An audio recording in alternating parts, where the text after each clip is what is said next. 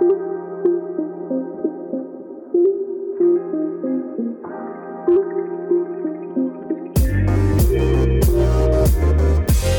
is On the Air, Culford School podcast. where we go beyond the classroom and welcome you into our community. Ready to inspire. Ready to discover. Ready for a challenge. Ready for opportunities. Ready for life. Hello and welcome back. Today we'll be focusing on flexibility. Flexibility is one of Culford's main values. So, what does this mean to you? To me, flexibility means to be able to work around plans. So, like if you have something pre organised, be ready to change what happens if something crops up that you need to work around. So, personally, I have had a lot of uh, medical appointments recently.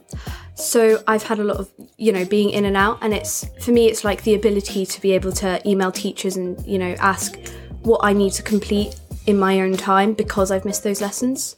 So for me, it's just being able to work around when I'm outside of school and just still be able to be up to date with everything. So, for me, I would say that it's about trying to balance my time and fit things in and change things accordingly if um, things don't go to plan, like being able to fit my schoolwork in, my work, and also my social life and time with family as well. So, on this episode today, we have head boy Charlie Hollingsworth and head of sixth form Mr. Rakow. Sorry, did I say that? Is it Rackowe? Rackowe. Sorry. sorry, I'm so sorry. Rhymes with wacko. We'll be focusing on Charlie's time in Culford and we'll also be focusing on sixth form. We felt it would be a good way to look at how Culford prepares pupils as they leave the school. How have you developed your ability to be flexible?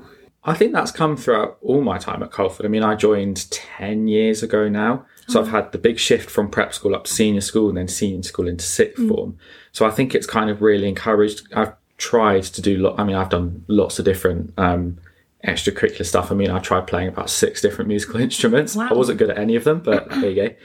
And it was sort of, I think flexibility while I've been here has been one of those things that I've always not necessarily tried to work on, but have had to work on because there's just always there's something coming in left, right, centre that you want to be involved in because there's so much here that I can do, want to do. Flexibility has got to be the absolute core of what we're doing in the sixth form, preparing people. You know, as Charlie has said earlier, the world beyond the gates of Culford requires immense flexibility because you can plan all sorts of things that happen, but there will always be times where you'll be thrown off course or something will come along and you've got to take a different flexible approach to it. So we really want to be able to give both a lot of opportunity and a lot of support, but also be able to develop the kind of the resilience that also goes with flexibility because being flexible is, is a challenge. It's mm-hmm. hard. And I think that, you know, what Charlie's talking about with his role as head of sixth form is, is that, you know, you've got all your academic studies, you've all, all your future planning. And then there's this other stuff as well. And, and something may come along and it mm. Does. And it does, I you'd yeah. agree. and it does where you've suddenly got to take a different approach. And how do you think the Culford community and staff like help to promote this within sixth form? I think in lots of ways. I mean, one of the amazing things about being a teacher and the amazing things about education is that your your day is always different.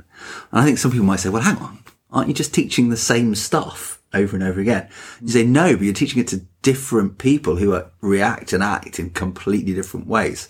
So, as a teacher, you get a lesson with someone, and you started off and you've taught that lesson five years on the trot and you've got a different class in front of you. And they're reacting differently thinking "Oh, okay this isn't this isn't sinking in. It's not it's not enjoyable. They've not connected to it. Right i'm going to be flexible. I'm going to change it. I'm going to adapt it. And and that's what we need to kind of get you guys doing as well with your mm, approach to your studies. Yeah. How do you practice flexibility if there are parts of your role which you don't enjoy as much as others? you do have to reflect. And that is one of the things I think that, again, we, we try to get the sixth formers to think about is when something isn't going your way, you reflect on it. And, you know, working on feedback is one of the core skills I think that, that any student or pupil could have to be successful is thinking, Yeah, okay, how certainly. do I, how do I work on that? I've been in the CCF for quite a while, and as part of that, I have to do a lot of teaching. So, like Mr. Rackowe said, teaching's a big thing where you realise, oh, that hasn't clicked, that hasn't exactly worked. It's like I'll have tried. I I can remember distinctly doing a lesson once, and I had sort of this great game idea I had at the end. It was a bit like battleships. Completely went to pot after about five minutes. No one had any idea what was going on. It was atrocious. In the moment, I was a little bit a little bit disheartened because it's that sort of initial shock of oh, I haven't achieved what I wanted, and it can be quite hard to sort of get around that. But I mean, it's re- it's really easy to say, but the sort of thing to think is, oh well, what can I learn from this? Which obviously is the point of reflecting, but taking that attitude of no, this isn't the end, this isn't a problem, this is just sort of like a little bump in the road, as it were. You then look at it lift differently and use that to learn from. Which again sounds easier to say than it actually does. Mm. Getting over that initial sort of oh sadness, but sometimes I find actually embracing that's quite good. So I read a thing ages ago, and it was saying like in the brain, humans need when you've made a mistake, you need like an hour or so just to wallow in the misery of oh I'm a failure, oh I've done this so wrong. You need that because that's actually how you progress on better. That's so true, yeah. So, how do you think that the roles you have in the school have helped you to develop this ability to be flexible? it's because there's always a challenge in any role you do. So, I mean, obviously, head boy, almost every day, it's sort of, oh, we'd like to do this. No, you can't do that for X, Y, Z reasons. It's always that sort of that bounce back in the CCF. I think has been a really great thing for that. So not just in sort of the leadership side of that, but just actually doing tasks when it's cold, it's wet, it's muddy, you're tired, you're hungry, your feet are sore. It's that sort of ability to go right, fine. This situation is rubbish. How can I take what I've done and then just shape that into what I need it to be.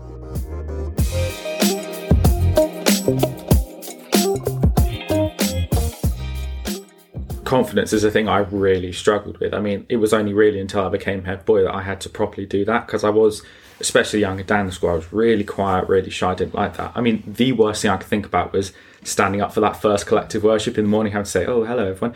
That was horrendous. But when I look up at other people, I think, right, how do they come across and look so confident? I mean, the way I like to think about it is my attitude to everyone is how I would be if I were talking one to one to someone. So, a good example, like walk, walking around the school, saying hi to people. When I was much younger, even that was a really difficult thing, even if people would say that to me. But the thing I thought is, no, it's just a conversation. It's a small thing. I'll just talk to them. And I think confidence comes when you try and not look at the bigger picture and you just look at the little, what actually is this? It's just a conversation. This is just us having a conversation, collective worship. I'm just saying words. I think that's how you get the confidence out is just looking at the little picture, not the big, overwhelming, oh, scary, lots of people thing. When you talk about your younger self being a bit nervous, what would you say to him now? Ooh, difficult question actually. Um, I would probably say don't worry because I was and still have a massive habit of overthinking absolutely Oh, everything. same, definitely. Yeah. Yeah. Especially any social situation. It's like, oh, that person said that. Oh, do they mean that? Do they mean that? Absolutely spirals off. And I think I'd definitely say to my younger self, don't worry, because a lot of things aren't deeper than it needs to be. Don't need to worry about what other people are thinking because so many other people are more concerned about what everyone is. We're all concerned about ourselves, not about what other people. I think that's great advice. I think we all, you know, adults and everyone, myself included, spend way too much worrying about what people might do, whether it's a mm. presentation that I have to do or a meeting. I mean, what is everyone going to think? What is everyone going to think? And actually, we are all way more understanding and flexible and, you know, open minded in our approach than perhaps we give credit for. And I think that that is a great lesson for everyone to think about. Sport was a real issue for me. I really wanted to play sport. I really wanted to be good at sport, and I'm just not naturally good at sport. And so I used to really, really worry about it. Oh my God, I was terrified of swimming. To be honest, I'm still a really bad swimmer. But that used to be, and it, I used to, you just get really wound up. And, mm-hmm. and, you know, I totally understand why I see kids. My son, who's seven, you know, gets really, really worried about stuff. And it's very easy to be impatient as a as a parent and say, "Oh, don't worry about it. It's fine. You know, there's nothing bad that can happen."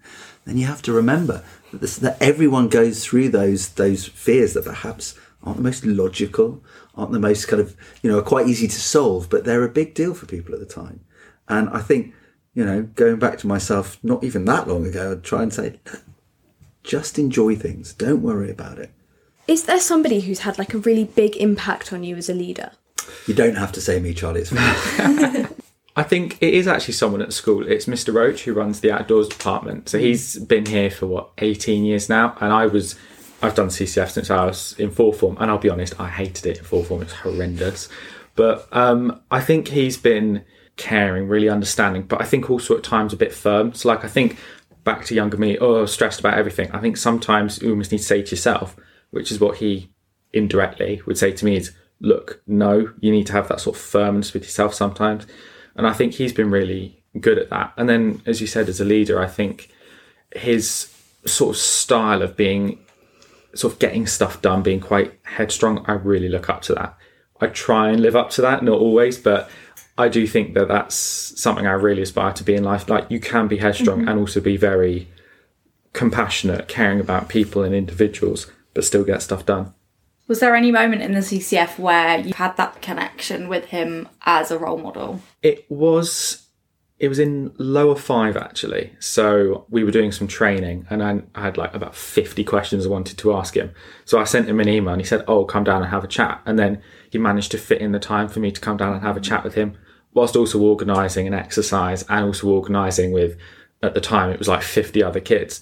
So I think that was the sort of thing that clicked for me. And it was a bit like, wow, okay, I really look up to that and how you're able to make young, quite insecure me feel not necessarily cared for, but actually like my opinion matters, as it were, as well as dealing with all this other stuff. Are there any areas which you wish you could improve your flexibility in? Physically can barely like get up when I'm sitting on the floor. I do Lego with my kids, with my kids trying to build Lego, and I sit cross leg building Lego models, and like yeah, physically like that's it, I'm done. I can't get up. I have to get someone to help me up. Um, I think for me, it's my academic resilience. Sometimes I can come up to stuff, and it, it isn't actually sort of responding to feedback I can deal with all right, but it's in the moment being able to go, oh, I've heard that before. How do I change this? I have a habit of getting stuck in my old ways. I mean, I do three essay subjects for my A level, so I have habits across all of my essays, and I sort of keep them going. I think that's one area that I really struggle with, being able to sort of shift and go, no, I need to take this on board. I need to go, actually, this is the other way. And I mean, academics isn't everything, but that's quite a big, it's an important part of my life, especially at sixth form. So I think that's one key area. I think flexibility in terms of our approach to where our sixth formers go is a really key thing that we've been working on very hard in the sixth form. Maybe not that long ago, um, the approach would have been right. All of our students should be going here. They should be going to top universities, and they should be going Yeah. to degree course, and they should be doing that. And actually, no, that's not what they need. It's not what society needs. It's not what the employment market needs. We've got to take a flexible approach to everyone's individual pathways. There's no one size fits all. Everyone has their own sort of choice of pathways ahead, and making sure that we give the support in the sixth form to every student that wants to go. If they want to go to a, an apprenticeship, degree apprenticeship, they want to go to university, have a gap year, go out and get a job. You know, that there is, they're all valid. And having a mm-hmm. flexible approach to, to all of those is something that I'm really, really passionate about Yeah, the sixth form. I, I have seen those implemented within the sixth form life, like with the choice between EPQ and Culford Independent Research Project, and also the o- Oxbridge program.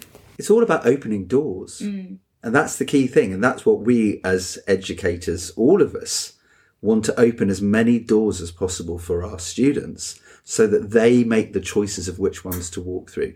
We give them the range, the wide range of skills and knowledge and the confidence to apply it whilst like keeping all of those doors open. I never want anyone to come up and say, oh, I wasn't given the right advice to go down this route we have an absolute duty to make sure that everyone has all the choices available. Um, I mean, do- I mean, do you feel like that that's something that we do, Charlie? Yeah, I think so. I mean, I think one thing I see across all my lessons is that it doesn't matter what you're being taught, there's always those core characteristics of having that confidence, that flexibility, that sort of ability, that resilience, as it were, use those words. It's sort of that's really common across all the lessons and sort of the skills they're giving you, whilst it might be academic, are really applicable for everything.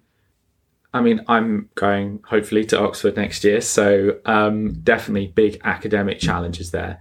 So I think it's having that conf, and especially to be honest, for anyone going out univer- into university into the world, it's having that confidence in yourself because you go from school. School's quite a protected environment. You've got people helping you if you have problems. You have someone to fall back on.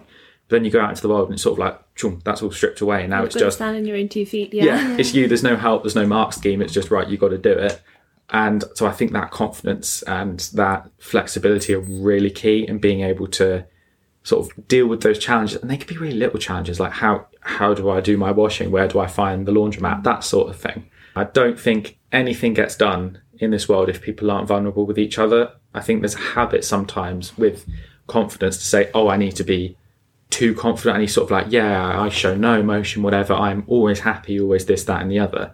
But I think what people neglect sometimes is that vulnerable emotional side of things. I mean, I know I've had times at school where I've got very emotional, I've had to be honest with it, with things like my tutor, for example.